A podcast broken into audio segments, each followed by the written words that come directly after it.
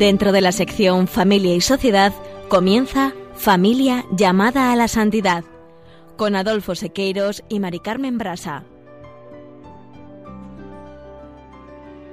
Muy buenas tardes, queridos oyentes de Radio María y familia Radio María. Bienvenidos al programa Familia llamada a la Santidad. Muy buenas tardes, queridos oyentes. Con mucha alegría compartimos con ustedes un nuevo programa de Familia llamada a la Santidad. En el programa del día de hoy nos hacemos eco de un tuit del Papa Francisco cuando dice, la eutanasia y el suicidio asistido son una derrota para todos y que la respuesta a la persona que sufre tiene que ser no abandonarla. Bien, y a este tema vamos a dedicar el programa de hoy, teniendo en cuenta que el 11 de febrero, Día de la Virgen de Lourdes, la Virgen de los Enfermos, día en que la Iglesia Católica celebró la Jornada Mundial del Enfermo, ha sido precisamente ese día en que el Congreso de los Diputados decidió aprobar la tramitación de ley de la eutanasia con 200 1 voto a favor y 140 en contra. Bien, y sobre este tema vamos a hablar hoy. En Esposos en Cristo, Juana, Julio y que presentarán la vida de Rafael Ibarra, cuya fiesta se celebra el próximo día 23 de febrero. Un hermoso ejemplo de entrega a los más desfavorecidos, sobre todo a las mujeres perdidas en medio de la sociedad capitalista del siglo XIX mujer de caridad activa e inteligente que supo compatibilizar armoniosamente con su condición de madre y esposa. Y en el colofón contamos con un invitado especial, el profesor Nicolás Jove de la Barreda, catedrático emérito de genética, profesor de bioética de numerosas universidades y presidente de Cívica. No se lo pierdan, permanezcan en sintonía, permanezcan con nosotros en Radio María.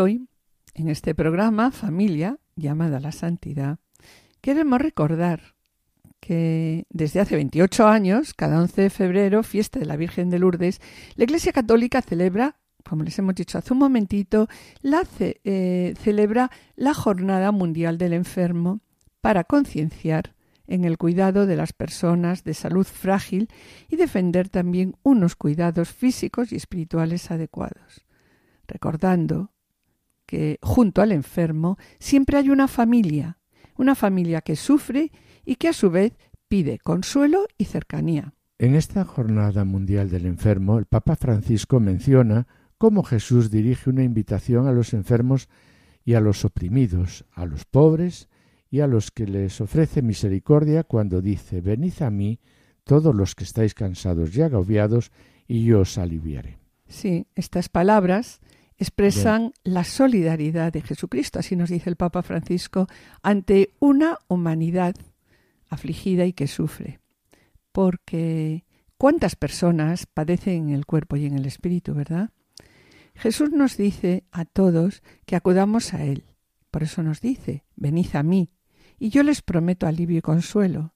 Cuando Jesús dice esto, cuando Jesús dice, venid a mí, tiene ante sus ojos a mucha gente, mucha gente sencilla, pobre, enferma, pecadora y marginada. Esta gente lo ha seguido, lo ha seguido siempre para escuchar su palabra. ¿Y cómo es esa palabra? Pues una palabra que daba esperanza.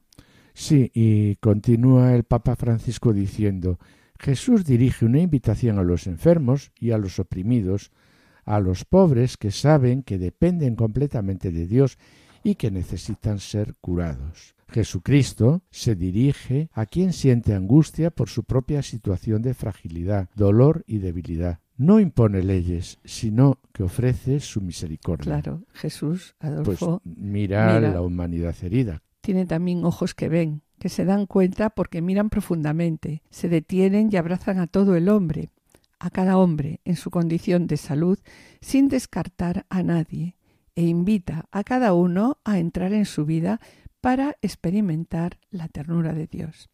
Y el Papa también, en este mensaje dirigido a los enfermos, se pregunta, ¿por qué Jesucristo nutre estos sentimientos? Pues simplemente nos dice, porque Él mismo se hizo débil, vivió la experiencia humana del sufrimiento y recibió a su vez el consuelo del Padre. Efectivamente, solo quien vive en primera persona esta experiencia sabrá ser consuelo para los demás, para los otros. Y a continuación el Papa enumera las diferentes formas de sufrimiento como son las enfermedades incurables y crónicas, patologías psíquicas, de las que necesitan rehabilitación o cuidados eh, paliativos aquellas personas, y las diferentes y distintas discapacidades, las enfermedades de la infancia también, y no nos olvidemos de las de la vejez, indicando que en estas circunstancias a veces se percibe una carencia de humanidad y por eso resulta necesario personalizar el modo de acercarse al enfermo, añadiendo al curar el cuidar para una recuperación que sea humana e integral. Como dices, añadiendo al curar el cuidar para una recuperación integral. Bien, pues en este mensaje sobre ello propone la necesidad de amor, propone la necesidad de amor y de cariño que tienen los enfermos. Y por eso nos dice el Papa, durante la enfermedad la persona siente que está comprometida no solo su integridad física, sino también sus dimensiones, sus dimensiones relacionales, intelectivas, afectivas y espirituales. Y por eso, además de los tratamientos, espera el enfermo recibir apoyo, solicitud, atención. En definitiva, ¿qué espera recibir Adolfo? Pues amor. Claro. ¿Eh? Destacando también aquí el Papa la importancia de la familia, cuando nos dice que siempre junto al enfermo hay una familia. Hay una familia. Sí, que sufre y que a su vez pide consuelo y cercanía. Y a continuación el Papa se dirige a los enfermos ofreciéndoles la ayuda y el cuidado de la Iglesia cuando dice En esta condición ciertamente necesitáis un lugar para restableceros. La Iglesia desea ser cada vez lo mejor que pueda, ¿verdad, Maricarmen? Sí, la posada del buen samaritano. Eso es, y esa posada pues es Cristo, es decir, la casa en la que podéis los enfermos encontrar su gracia que se expresa con la familiaridad. ¿En qué, Mari Carmen? Pues en la acogida, en el consuelo, ¿no? Sí, en esta casa, eh, insiste el Papa, podéis encontrar personas, ¿verdad? Que curadas por la misericordia, como decíamos antes, curadas por la misericordia de Dios en su fragilidad, pues sabrán ayudaros a llevar la cruz haciendo de las propias heridas claraboyas, a través de las cuales pues se pueda mirar el horizonte más allá de la enfermedad y recibir luz y aire puro para vuestra vida. Y a continuación el Papa se dirige a los profesionales sanitarios, se dirige a ti en este momento, Adolfo, ¿no? Que eres médico. Y dice, a ellos el Papa, a los profesionales sanitarios, les recuerda que la tarea de procurar, procurar alivio a los enfermos, a los hermanos enfermos, se sitúa el servicio de los agentes sanitarios, de los médicos, enfermeras, personal sanitario administrativo, auxiliares y voluntarios, que actúan con competencia, haciendo sentir la presencia de Cristo, haciendo sentir la, la, presencia de un Cristo que ofrece consuelo y se hace cargo de la persona enferma, curando sus heridas. Sin embargo, refiriéndose aquí al personal sanitario, nos dice el Papa, sin embargo, el personal sanitario son también hombres y mujeres con sus fragilidades y sus enfermedades, y para ellos valen especialmente estas palabras que dice Francisco, que una vez recibido el alivio y el consuelo de Cristo, estamos llamados a, su vez también a convertirnos en descanso y consuelo para los hermanos, con actitud mansa y humilde imitación del Señor, de diagnóstico, preventiva, terapéutica, de investigación. Cada tratamiento o rehabilitación se dirige a la persona enferma, donde el sustantivo persona siempre está antes del adjetivo enferma. Siempre debe estar antes de ese adjetivo.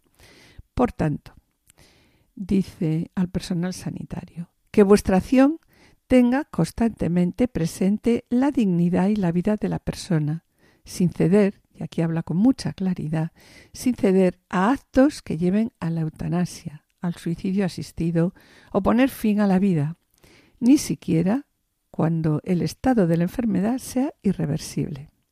Por ello, propone a los profesionales médicos, nos propone que en la experiencia del límite del posible fracaso de la ciencia médica frente a casos clínicos cada vez mm, mucho más problemáticos y a diagnósticos infaustos, que estemos llamados a abrirnos a la dimensión trascendente que puede darnos el sentido pleno de nuestra profesión. Recordemos que la vida es sagrada y pertenece a Dios y por tanto es inviolable y no se puede disponer de ella. La vida debe ser acogida, tutelada, respetada y servida desde que surge hasta que termina. Y esto lo requiere simultáneamente tanto la razón como la fe en Dios, que es el autor de nuestra vida. Y a continuación el mensaje del Papa, con motivo del Día Mundial del Enfermo, a continuación recuerda también al personal sanitario el significado de la objeción de conciencia diciendo, en ciertos casos, la objeción de conciencia es para vosotros una elección necesaria para ser coherentes con ese sí a la vida y a la persona. En cualquier caso, vuestra profesionalidad, animada por la caridad cristiana, será el mejor servicio al verdadero derecho humano, el derecho a la vida. Aunque a veces, dice el Papa aquí, no podáis curar al enfermo, si es verdad que podéis siempre cuidar de él. Podéis cuidar de él. ¿Cómo? Con gestos y procedimientos que le den alivio y consuelo. El Papa Francisco también recordó que lamentablemente en algunos contextos de guerra y de conflicto violento el personal sanitario y los centros que se ocupan de dar acogida y asistencia a los enfermos están en el punto de mira, ¿verdad, Mari Carmen? Y también dice, también nos dice aquí que en algunas zonas el poder político pretende manipular la asistencia médica a su favor, limitando la justa autonomía de la profesión sanitaria, diciendo también en realidad atacar a aquellos que se dedican al servicio de los miembros del cuerpo social que sufren, pues no beneficia nada. Y refiriéndose ya de nuevo a la Jornada Mundial del Enfermo, nos dice que en esta Jornada Mundial del Enfermo pienso en los numerosos hermanos y hermanas que en todo el mundo no tienen la posibilidad de acceder al tratamiento porque viven como? Pues viven en pobreza.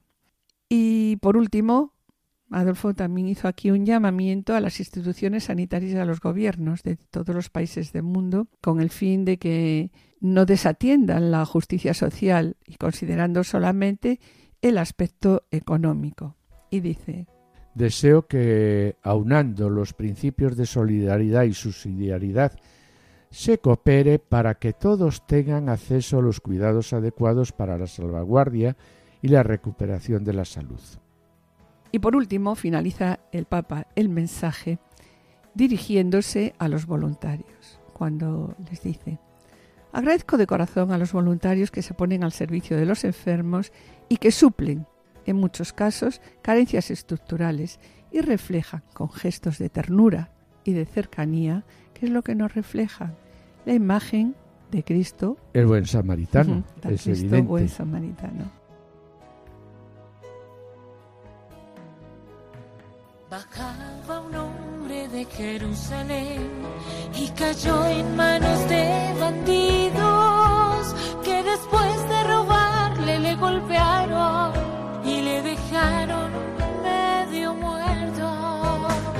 aquel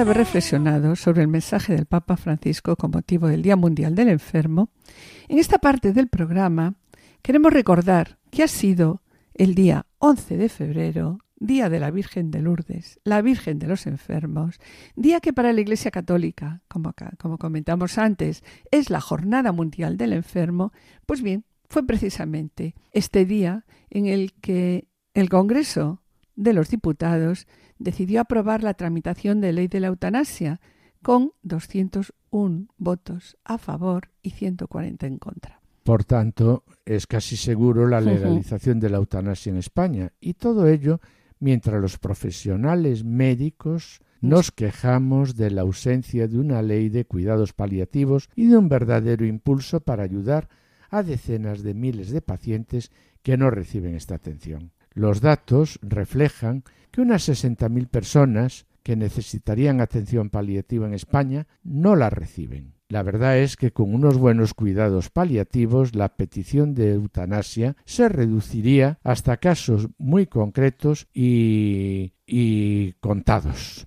Sí, Adolfo, pues sobre este tema de cuidados paliativos, en el programa Familia llamada la Santidad del 13 de junio del 19 nos hacíamos eco ya también de un tuit del Papa Francisco que nos dice la eutanasia y el suicidio asistido son una derrota para todos y que la respuesta a la persona que sufre tiene que ser cuál, Adolfo, como decías hace un momento, Pues no abandonarla, ¿verdad? Es lo que nos dice aquí el Papa. no abandonarla nunca. Claro. ¿Y qué propuestas podemos hacer desde la Iglesia Católica? Nos dice el Papa Francisco. Dice, la respuesta que hemos de dar es no abandonar nunca a quien sufre, no rendirnos, sino cuidar y amar a las personas para devolverles la esperanza. Y a ti- así también lo refleja él en un tuit. Bueno, y que sobre ello, Adolfo, su sí. sufrimiento. Sí, sobre ello, Adolfo, me gustaría recordar que el 25 de enero del año 12, de 2012, la Asamblea Parlamentaria del Consejo de Europa, representada por 47 países, aprobó una resolución por la que se recomendaba, solo se recomendaba, claro, prohibir la muerte asistida. En ella se decía que la eutanasia, en el sentido de muerte intencional por acción u omisión de un ser humano en función de su presunto beneficio, siempre debe estar prohibida. Los países que ya hemos comentado en algún programa, ¿no? que implantaron la eutanasia o la muerte asistida, como en el caso paradigmático de, de Holanda, ¿no? conocen bien las consecuencias de tal decisión y saben también del desasosiego que produce en las personas mayores caer enferma en esos países y que alguien juzgue con criterios puramente técnicos, pues que su vida ya no vale y que supone un alto, un alto coste, su vida, para el sistema público de salud. Y de verdad, aquí surge una pregunta muy importante. ¿Esto es lo que queremos que pase en España? Bueno, la idea es convertir la eutanasia en algo demandado por la sociedad. Lo que está en juego con la legalización de la eutanasia no es el derecho a morir, sino el derecho a exigir a un tercero que te mate. Lo que piden los partidarios de la eutanasia es que se atienda, en todo caso, la petición de muerte del enfermo y que se aplique la muerte por alguien que esté dispuesto a ellos, o que sea también el Estado quien atienda esta petición, ¿no? Sí, y lo que debería tenerse en cuenta y que realmente importa es respetar la dignidad del enfermo como persona en cuándo, pues en, el trance, final, de, la su vida, ¿verdad? Sí, sí. Y de esa manera ayudarle a evitar ese sufrimiento. Por tanto, el alivio a ese sufrimiento solo puede ir de la mano de unos cuidados paliativos y no de la, el ejercicio de la eutanasia arreglada.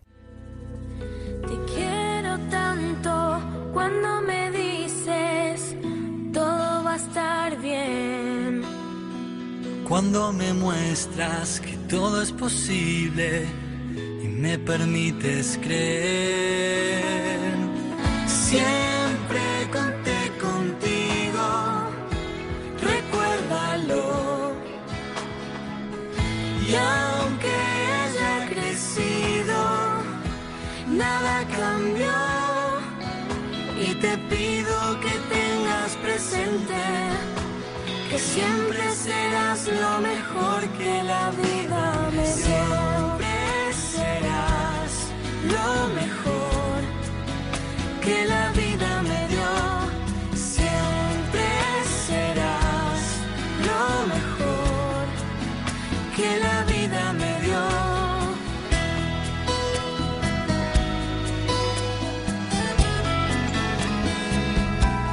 Sí, sobre cuidados paliativos. Eh, nos gustaría recordar yo creo que vamos a recordarlo aquí, ¿no, Adolfo? El comunicado de prensa de la Sociedad Española de Cuidados Paliativos presentado el pasado 23 de mayo sobre el déficit de recursos paliativos existentes anualmente en España y publicado en el Congreso Europeo Sí, en este de Cuidados Congreso Paliativos. sí. Sí. Y Pues- en él el doctor Centeno, que es el Coordinador. coordinador de la sociedad, refiere en el Atlas publicado de cuidados paliativos que se presentó en Berlín en el marco del decimosexto Congreso Mundial de la Asociación Europea de Cuidados Paliativos, que colocaba a España en el puesto 31 de los 51 analizados y revelaba que más de 80.000 personas mueren cada año sin atención de cuidados paliativos.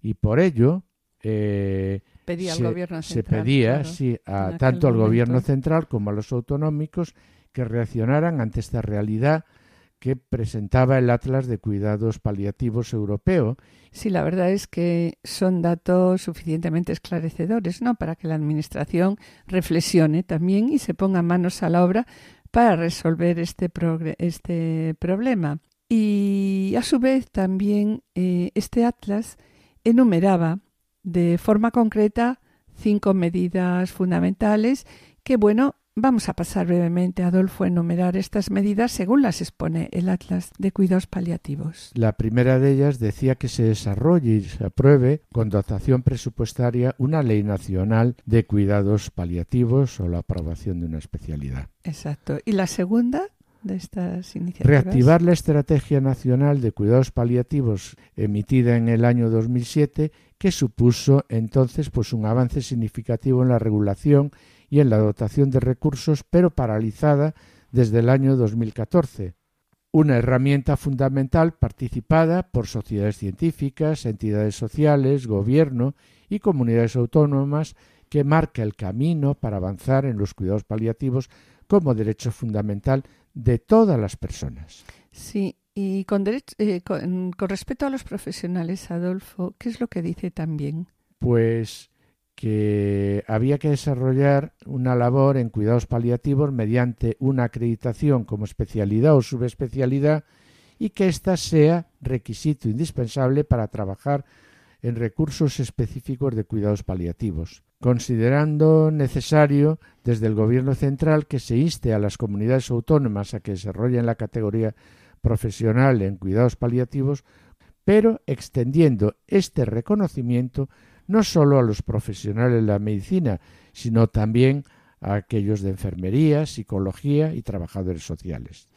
Sí, y, y con respecto a la docencia, con respecto a la docencia en las universidades, ¿qué Sí, nos pues dicen? sí, Mari Carmen, y se deberían incluir los cuidados paliativos como una asignatura obligatoria en la universidad, en todas aquellas titulaciones como medicina, enfermería, psicología y trabajo social, y también con una formación necesaria para todos los futuros profesionales especializados en estas áreas y también al médico como formación básica. Y, y por último, Sí, pues un mayor desarrollo en la atención psicosocial y de los cuidados paliativos para todos los enfermos que lo necesiten, no solo aquellos pacientes oncológicos adultos, sino también niños y aquellos afectados por enfermedades graves e irreversibles o quienes se encuentran en un proceso agravado de, por enfermedad al final de la vida.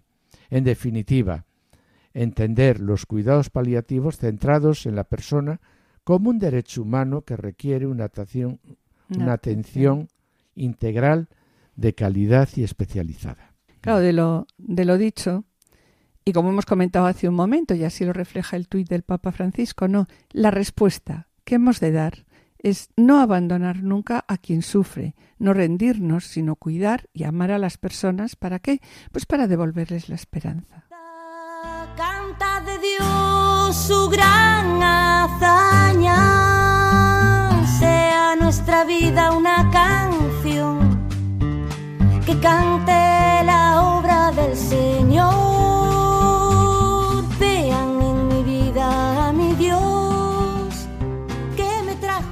Oyentes y familia de Radio María, estamos en el programa Familia llamada a la Santidad, dirigido por Adolfo Sequeiros y quien les habla, Mari Carmen Brasa. Finalizamos esta primera sección y antes de iniciar la segunda quisiéramos adelantarles que en el colofón nos acompañará el profesor Jove de la Barreda, catedrático en mérito de genética, profesor de bioética en numerosas universidades y que ha sido consultor del Pontificio Consejo para la Familia. Y a continuación damos paso a la sección Esposos en Cristo en el que nuestros colaboradores, Juana Juli Seque, presentarán la vida de Rafaela Ibarra, cuya fiesta se celebra se celebrará el próximo día 23 de febrero. No os perdáis su ejemplo de vida, permaneced a la escucha, permaneced en sintonía. Los pies cansados tras su pisada, los ojos que serenan con sus miradas. Vivamos todos juntos una sola alma. Sea nuestra vida una canción que cante la obra del Señor.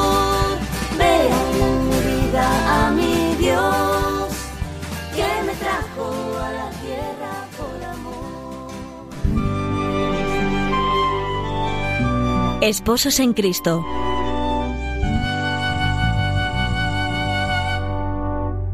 En nuestro programa de hoy nos encontramos otra vez con un hermoso ejemplo de entrega y amor en el seno de un matrimonio cristiano que hizo su recorrido vital en una tierra que sentimos cercana, lo mismo por su proximidad que por su fecundidad, en el nacimiento de almas fuertes con una clara vocación de santidad. Nos referimos al País Vasco y más en concreto a Vizcaya, donde se inicia la aventura humana y espiritual de una beata excepcional, Rafaela Ibarra, allá por la mitad del siglo XIX. Rafaela nació en Bilbao en 1843. Su padre era uno de los principales industriales del País Vasco y su madre una ferviente católica que supo transmitir a su hija la firmeza de la fe. Producto de todo ello fue una educación extensa y esmerada a la que pronto acompañaron signos virtuosos, como nos muestra la fuerte experiencia que supuso en su joven corazón recibir por vez primera al Señor. Como ella misma nos cuenta, comulgué con gran fervor. Recuerdo muy bien haber experimentado grandes consuelos espirituales y haber llorado pensando en la pasión del Señor. Era sin duda el rostro del Señor en el que se prefiguraba el de tantos semejantes para los que unos años más tarde Rafaela se convertiría en la mejor samaritana.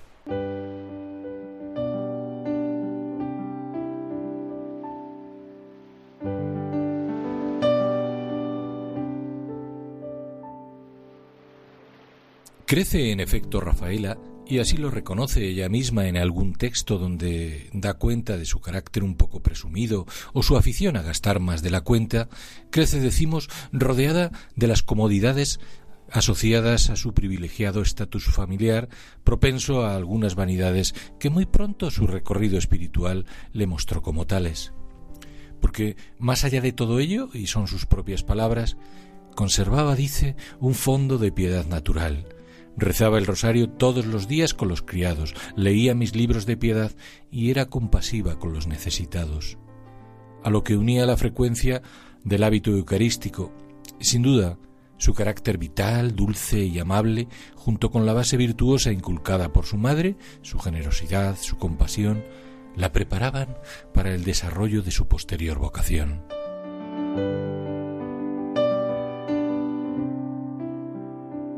Corre el tiempo y con 18 años se casa con José Villalonga, ingeniero catalán impulsor, como el padre de Rafaela, de la siderurgia vizcaína, y 20 años mayor que ella.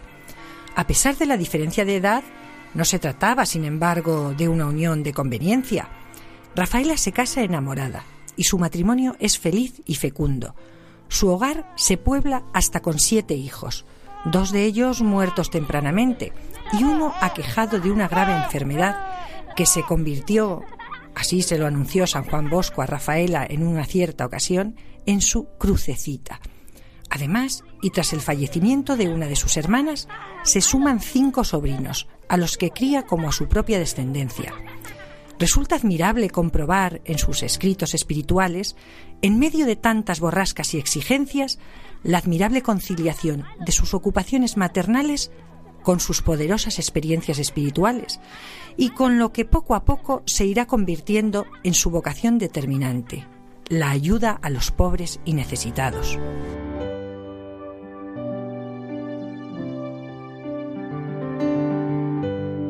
Y es que efectivamente fue la caridad, derivada de su trato íntimo con el Señor, lo que se convierte en su seña de identidad espiritual siempre en constante progreso. Si primero se entregó a remediar las necesidades de todos los que se acercaban a ella para requerir su ayuda, especialmente los enfermos, con los que se mostraba particularmente benigna, poco a poco fue aprendiendo que la caridad, si es verdadera y es inteligente, no se conforma con remediar ocasionalmente lo inmediato, sino que ha de fundarse en iniciativas hondas, comunitarias y de amplio calado social. Lo que se resume en su conocida frase las personas pasan, pero las obras permanecen. Y así resultó en su propia experiencia. Su trabajo apostólico, al que no parece ajena la lectura de la vida devota de San Francisco de Sales, multiplica sus obras. Así se desprende de su actividad como impulsora, sobre todo en la creación de instituciones benéficas de apoyo a la mujer, como la Maternidad de Bilbao, en el establecimiento de la sede de las Hermanas de María Inmaculada, donde se atendía a muchas jóvenes que, atrapadas por la ignorancia y la pobreza, buscaban trabajo como criadas y apenas encontraban medios para vivir con dignidad, en su ayuda a la congregación de religiosas adoratrices, desde donde se rechazaba con firmeza la explotación de las mujeres, o sobre todo en su decisivo apoyo a la denominada Junta de Obras de Celo, donde ayudaba, y Rafaela lo hacía personalmente y con todo empeño, a las muchachas más desfavorecidas a encontrar trabajo y orientar sus vidas. El propósito era, según sus propias palabras, llevar el anuncio del amor de Dios al mundo de la niñez y de la juventud.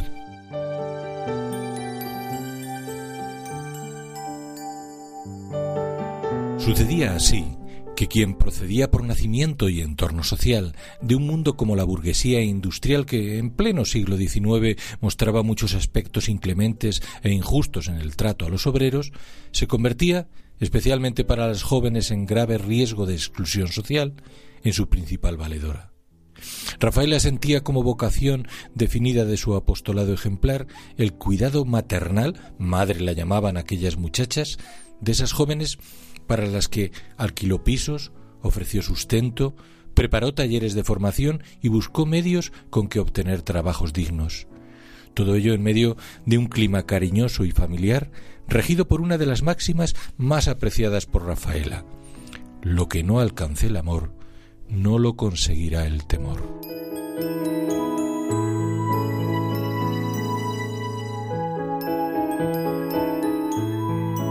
Ni que decir tiene que en medio de este hondo apostolado debió contar en todo momento con la ayuda familiar y sobre todo con la de su esposo, sin cuya generosidad, aliento y comprensión a Rafaela le hubiera resultado imposible llevar a cabo su ingente labor.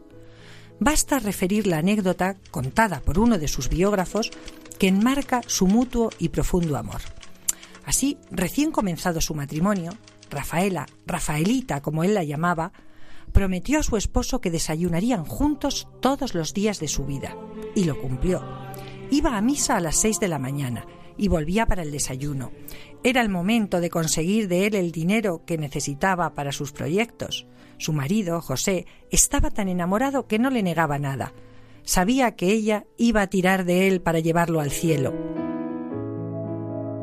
También así se explica que su esposo, con todo desprendimiento, consintiera a Rafaela su deseo de tomar entre 1885 y 1890 los votos de castidad, obediencia y pobreza. Se mostraba así que nada hay que limite la vida apostólica, ni siquiera cuando el llamamiento de Cristo sorprende en el estado civil de casado. Con ello Rafaela se preparaba para el pleno cumplimiento de la que sería su obra.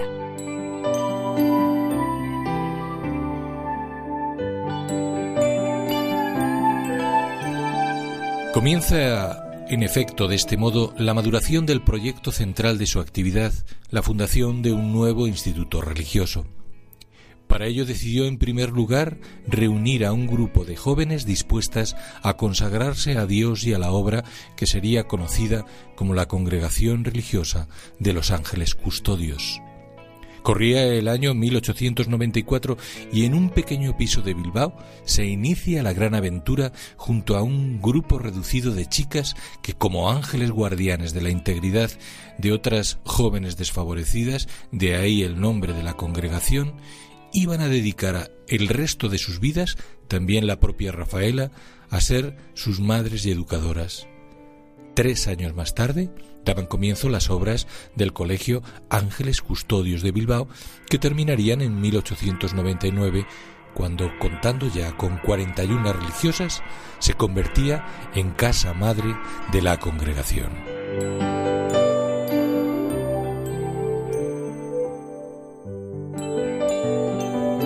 Apenas un año más tarde, en 1900, Rafaela, con 57 años, abandonaba este mundo para acompañar en la casa del padre a su esposo fallecido dos años antes. Sin embargo, como ella misma aseguraba, su obra permaneció. La congregación de los ángeles custodios ha pervivido fiel a su espíritu inicial desde entonces y hasta hoy, haciéndose presente en más de 35 casas repartidas entre España y América, siempre bajo uno de los lemas principales con que Rafaela Ibarra auspició su siembra apostólica. Nunca os canséis de hacer el bien. Finalmente, en 1984, después que el Papa hubiera firmado la aprobación del milagro que curó a la argentina Vicenta Maresca, tuvo lugar el solemne acto de beatificación en la Plaza de San Pedro. Allí, San Juan Pablo II subrayó de la nueva beata su entrega incondicional a Dios y a los demás en las diversas circunstancias de la vida, como joven, como esposa y como fundadora de un instituto religioso. Supo mirar con sensibilidad humana y cristiana la sociedad de su tiempo.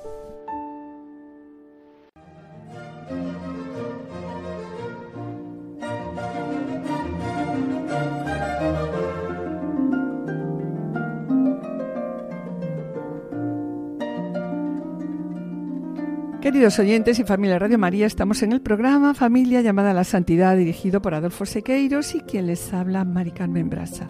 Les recordamos que pueden ponerse en contacto con nosotros a través del correo familia llamada a la santidad o enviando un correo postal a la dirección de Radio María, Paseo de Lanceros 2, primera planta, 28024 Madrid, indicando el nombre del programa, Familia llamada a la Santidad. Bien, para solicitar este programa deberán dirigirse ustedes al teléfono de atención al oyente 91 882 8010 y también pueden escuchar nuestro programa a través de podcast entrando en la página www.radiomaria.es y podrán descargarlo en su ordenador para archivarlo o escucharlo a la hora que ustedes deseen. Y mis queridos oyentes, gracias por los correos que enviéis al programa los intentaremos contestar puntualmente. Y hoy queremos agradecer los mensajes, queremos dar las gracias a Julio y Maritere de Orense por el mensaje tan cariñoso y sus opiniones que son para nosotros de gran ayuda sobre el programa porque sabed que vuestras palabras, como os decimos siempre, son de gran ayuda para todos nosotros. El programa lo hacemos entre todos. Sabemos que el trabajo lo lleva Cristo y su Espíritu y nosotros solo somos siervos inútiles que intentamos hacer lo que tenemos que hacer.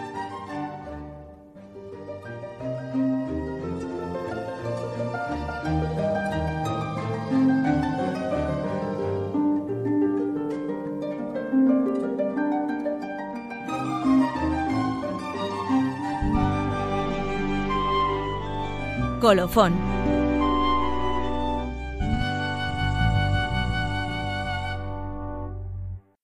Bien, y para aclararnos dudas sobre la ley que acaba de aprobar el Consejo de Diputados, hoy tenemos con nosotros a un gran amigo y al que admiramos también mucho, el profesor Nicolás Jouve de la Barreda, catedrático en mérito de genética, profesor de bioética de varias universidades, presidente de CIFICA, miembro del Comité de Bioética de España y también ha sido ¿no? consultor del Pontificio Consejo para la Familia. Buenas tardes, Nicolás. Buenas tardes, Mari Carmen y Adolfo. Encantado de estar con vosotros.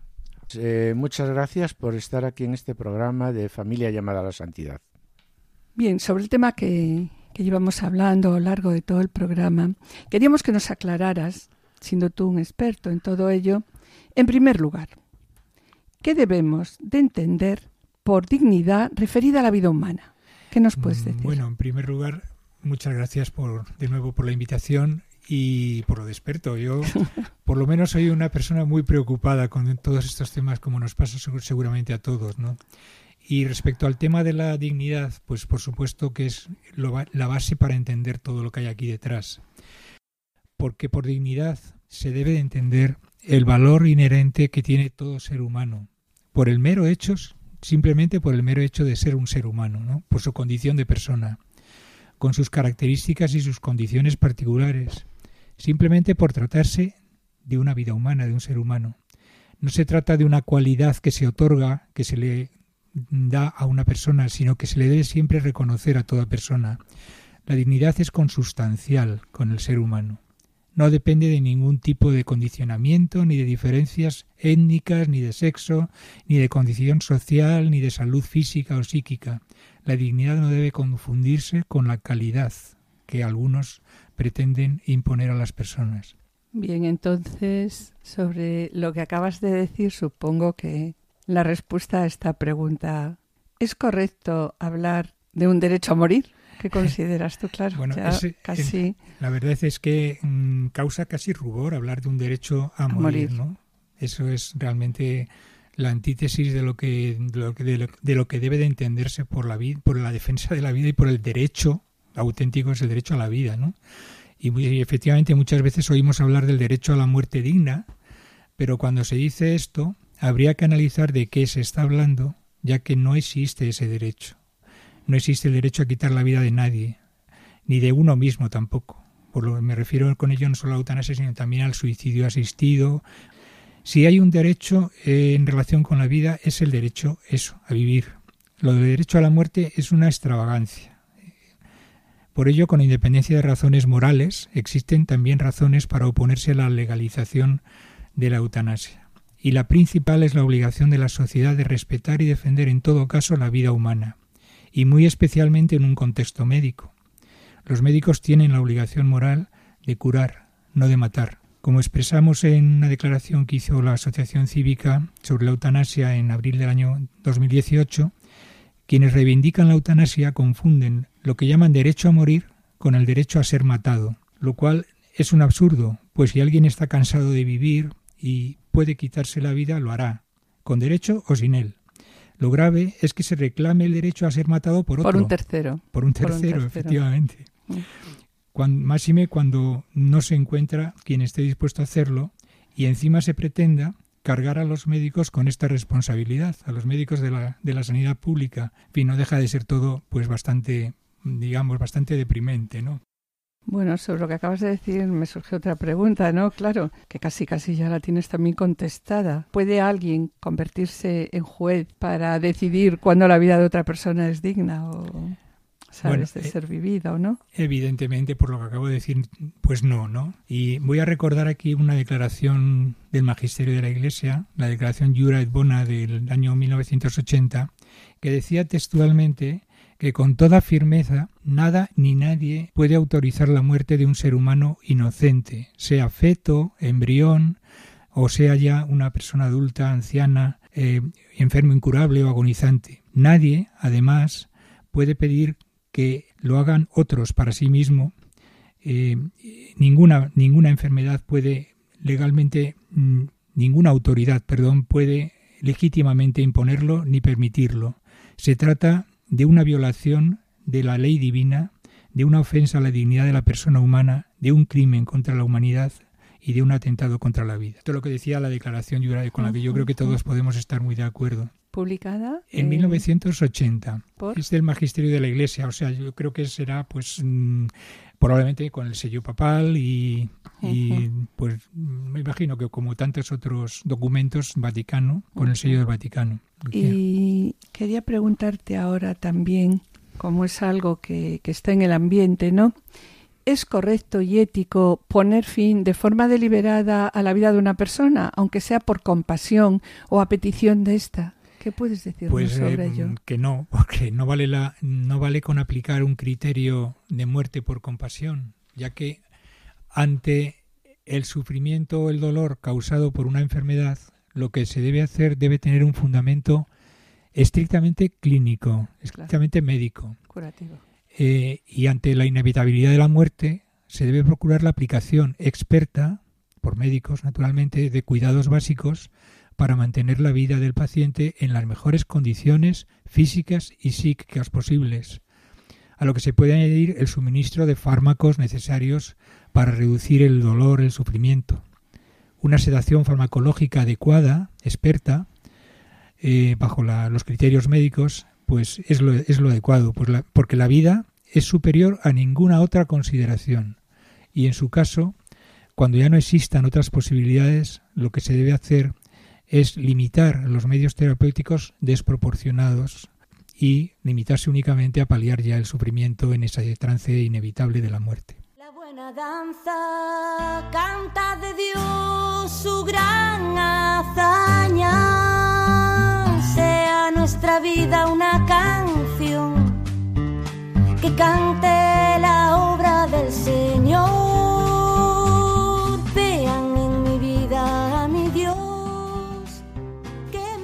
Estamos en el programa Familia llamada a la Santidad, dirigida por Adolfo Sequeiros y Mari Carmen Brasa, acompañados por el profesor Jove de la Barrera. Y espíritu de amor que cante nuestra vida, que cante mi oración, el canto de mi vida, alabe a Dios. Sea nuestra vida una canción, que cante la obra del Señor.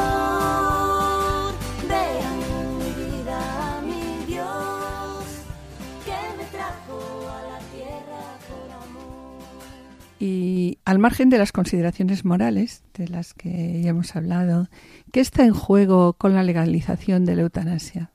Bueno, pues lo que yo creo que está en juego es el concepto de dignidad que ya hemos hablado antes, ¿no? La dignidad del ser humano, el respeto a la profesión médica también, el respeto a las personas con enfermedades irreversibles. La eutanasia lo que hace es abrir una perspectiva además mm, bastante mm, bastante digamos eh, nebulosa. No sabemos qué pueda venir después. Es lo que se suele llamar una pendiente deslizante no puede ir a más no como, está pasando en Holanda. en Holanda, exactamente se estaría autorizando por ley algo que ninguna organización responsable de la regularización de la vida social en realidad acepta eh, ni la Asociación Médica Mundial ni el Consejo de Europa, ni la Asociación Médica Colegial Española, ni ninguna de las muchas asociaciones existentes en España de carácter médico u otras cuyos fines sean las de defender la dignidad. Como decía antes, la dignidad de la vida humana es el centro de todo, ¿no? Y aquí podríamos citar, por ejemplo, a la Sociedad Española de Cuidados Paliativos, la SECPA, a la Asociación Española de Cuidados Paliativos de los Enfermeros, la AECPAL, Cívica, la asociación que me honro en presidir, la AEBI, la Asociación Española de Biótica y Ética Médica, y por supuesto la Conferencia Episcopal. Española que se mm. pronunció recientemente. Todos, bueno, y muchas más que, que, no tengo ahora mismo en la mente, pero todas estas asociaciones y muchas más se han pronunciado constantemente ¿no? en contra de una decisión de carácter más bien político y oportunista que a favor de, de digamos, lo que son los derechos humanos y sobre lo que acabas de decir, ¿sería inconstitucional en estos momentos la legalización de la eutanasia en España? Pues sí, claro que es inconstitucional, porque hay que recordar que el Estado está obligado a observar y cumplir con el principio principal de la defensa de la vida, que es el valor supremo que se recoge en el artículo décimo de la Constitución, de la Constitución española, ¿no? La dignidad de la persona como fundamento del orden político y de la paz social, que comprende la defensa de los bienes de personalidad y entre ellos el más importante, que es el de la vida humana. No puede pretenderse que el Estado, cuyo principal deber y justificación es precisamente amparar la vida de sus ciudadanos, acepte como normal el hecho de que unos ciudadanos se quiten la vida o se la quiten a otros cuando se han cansado de vivir. Supondría una quiebra más de las raíces éticas del Estado, pero sobre todo una subversión total del orden jurídico establecido. Habría que cambiar muchas leyes, pues, puesto mm. que no solamente con la ley de la eutanasia estaríamos creando un, marco nuevo en el cual habría luego leyes paralelas que habría que ir modificando, por ejemplo el Código Penal, no claramente, ¿no? Para no caer en incoherencia. Si se legaliza la, la eutanasia, todas aquellas leyes que parten de que la vida es un bien jurídico, el más excelente de todos, pues deben de ser modificadas. Bien, el tiempo se nos está echando encima. Nos encantaría seguir seguir aquí contigo, pero como no conocemos tu generosidad, te emplazamos para, si quieres, está claro, ¿no? Por supuesto. Para que en los próximos programas nos acompañes, nos acompañes en el desarrollo de este tema, pues más ampliamente, en el que podemos tratar eh, qué nos dice exactamente el magisterio de, de la Iglesia y, las leyes que tenemos en este momento y los últimos documentos también de la conferencia episcopal. Encantado, por supuesto que sí. Muchas claro gracias. porque todo esto requiere mucha reflexión y divulgación también de, digamos, de lo que podrían ser los principios básicos que deben regir la moral y la vida de las personas y de la convivencia. Y este es un tema que ataca todo eso. No, digo, en el próximo programa vamos a tratar de, mm, de dar una serie de conceptos sobre que es, por ejemplo, primero definir eutanasia, muerte asistida, testamento vital. Hay una serie de conceptos que los tenemos en el ambiente y que muchas veces no conocemos, claro, no se conocen bien los significados, ¿no? Entonces, pues nada, Nicolás, muchísimas gracias, pues muchísimas gracias por haber estado aquí con nosotros y en Radio María. Sabemos la escasez del tiempo que tienes, lo ocupado que estás y la verdad es que te lo agradecemos un montón. que el Señor te bendiga. Bueno, a vosotros, por supuesto. Muchas gracias, Nicolás. Hasta los próximos programas. Muchísimas gracias.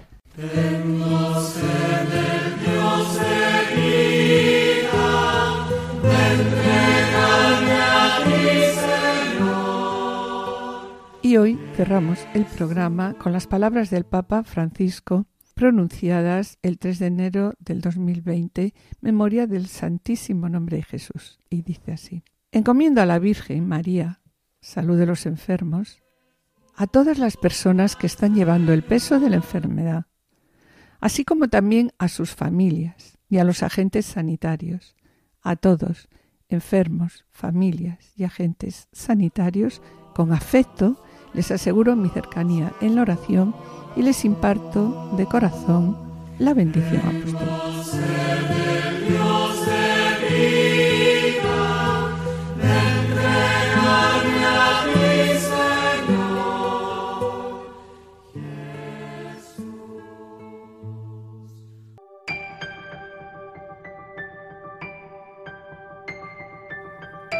En el programa del día de hoy nos hemos hecho eco de un tuit del Papa Francisco cuando dice, la eutanasia y el suicidio asistido son una derrota para todos y la respuesta a la persona que sufre tiene que ser no abandonarla. En la sección Esposos en Cristo, Juana, Julia y Seque han presentado la vida de Rafael Ibarra, cuya fiesta se celebrará el próximo día 23 de febrero, Dios mediante. Un hermoso ejemplo de entrega a los más desfavorecidos, sobre todo a aquellas mujeres perdidas en medio de la sociedad capitalista del siglo XIX.